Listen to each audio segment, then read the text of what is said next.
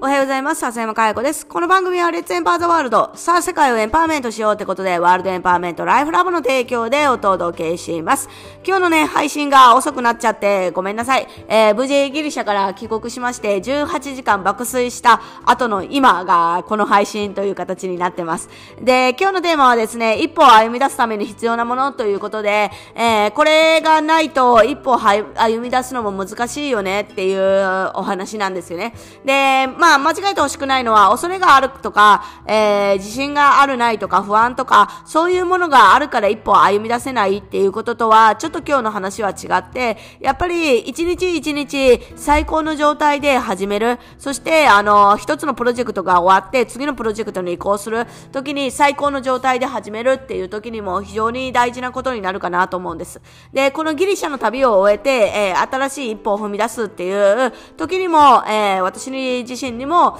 えー、さあの必ずやっておかないとダメだよねっていうことなんですよね。で、これがないと別にやり残したことがあるわけじゃないし、やるべきことはちゃんとやったけど、なんかスッキリせずにもやもやするよね、みたいな、そういう状況なんですよね。で、ギリシャであるプロジェクト、あの、プログラムをやった時にですね、これがないためになんかもやもやするみたいな状況があったんですよね。で、その時になんでだろうって言って、樋口まるさんと話をしている時に、これだよっていうのを、えー、気づきをいただいたんですけど、それが何かっていうと、官僚なんですよね。官僚ってやってますかね？我々のメルマガを撮ってくださっている方であれば、えー、毎月毎月、樋口まりさんが、えー、月末にね、えー、今月を最高の状態で完了して、そして新しい、あの、月を始めようっていうことで、完了っていうのをやってます。で、我々のエンパワーメントライフプログラムを受講してくださっている方であれば、エンパワーメントライフジムで1ヶ月をちゃんと完了させて、次の1ヶ月を始めるっていうことをやってるわけです。で、プログラムとかの中でも、なんか一つのコンテンツが終わったら、えー、完了という意図を込めて、えー、ここまでだよっていうので、アウトプット、ここまでの気づき何って言ってアウトプットさせる。それも一つの完了だったりしますよね。で、あとはプロジェクト終わった後に、ああの、一つのね、えー、終わりという節目で、あの、ミーティングをして完了して、えー、じゃあ次に何を活かすっていうのをやるっていうことも、えー、完了だと思うんですよ。で、完了と反省っていうのとはまた別の話で、完了っていうのは反省とはちょっと違うなと思うんですね。で、あの、よく、あの、我々もプログラムの中で言うことなんですけど、一日を感謝で終えて最高の朝を迎えるっていうことをや、あの、お話ししたりとかすることがあるんですけど、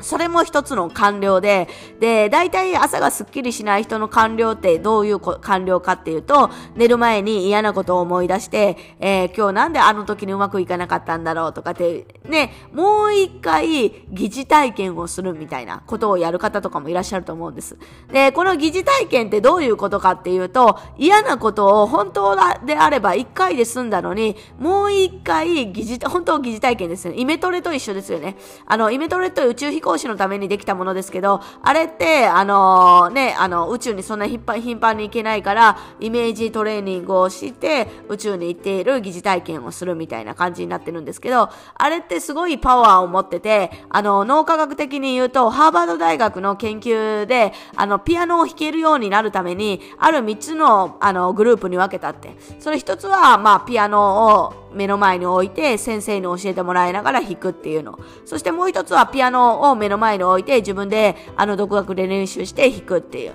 そしてもう一つはピアノとかも先生とかも何もないんだけども、えっ、ー、と、ただピアノを弾けるようにリアルにイメージをして、あのー、ね、イメージをするっていうのをやって、で、どれが弾けるようになるかっていうのをテストしたら、どれでも 3, 3つとも弾けるようになったみたいな、あの、研究結果があるんですけど、それと全く一緒で、イメトレっていうのをイメージするっていう、再現するっていうのは、えー、もう一回、あの、疑似体験をしている本番と一緒みたいな感じに、えー、脳は、えー、認識するので、嫌なことをもう一回思い出してるっていうことと一緒なんですよね。で、どうせ思い出すのであれば、嫌なことを自分を痛めつけるようなことではなくってですね、やっぱり自分を力づける、えー、状態にするっていうのは非常に大事なんじゃないのかなと思います。多くの人がこれをやってしまってるんですよね。嫌なことを思い出してもう一回疑似体験して、どんどんどんどん自分を disempowerment して自分で自分のパワーを失わせるみたいな、そういう状況です。だからこそ、まあ、あのね、えー、最高の状態で一日を終えるっていうことの一つとして感謝ですよね。えー、今回の私の旅で言うと10日間ね、あの、こうやって旅、ギリシャに旅ができるっていうのは本当に感謝しかなくって、その間に、あの、うちの会社を守ってくれているうちのスタッフの方であったりとか、代わりにね、やってくれださってる方であったりとか、そういう方にいろんな方に感謝ができると思うんです。一緒に旅をしてくださった方もそうだし、本当に素晴らしい、あの、プログラムをね、あの、あの、開催してくださったみんなもそうだし、えー、もう本当にいろんな感謝ができると思うんですよね。もちろん、なんかこうね、あの、嫌なことを思い出そうと思ったら嫌なことなんて山ほど思い出せるわけなんですよ。例えば、あの、旅行に行ったね、当日に、あの、ば、あの、荷物がね、届かなかったってね、あたふたしたとか、いろいろある、本当にいろんなことがある旅ではあったけども、それでも本当に感謝できるところっていうのは山ほどあるんですよね。だからそこに目を向けられるかどうかっていうのは自分の器の問題だと思いますので、ぜひですね、今日一日を完了させるっていうことも含めて、今日どんなに最高の一日だったのかっていうのをですね、感謝で終えるっていう。嫌なことにフォーカスするのは誰でもできることですけど、やはり感謝とかありがたいことにフォーカスできるのは、本当にその器を持っている人だけ、こっちの器の問題だと思いますのでね、ぜひ自分の感謝の器を磨いて、えー、最高の、えー、一日を完了できる、え、え皆さんであってほしいなと思っております。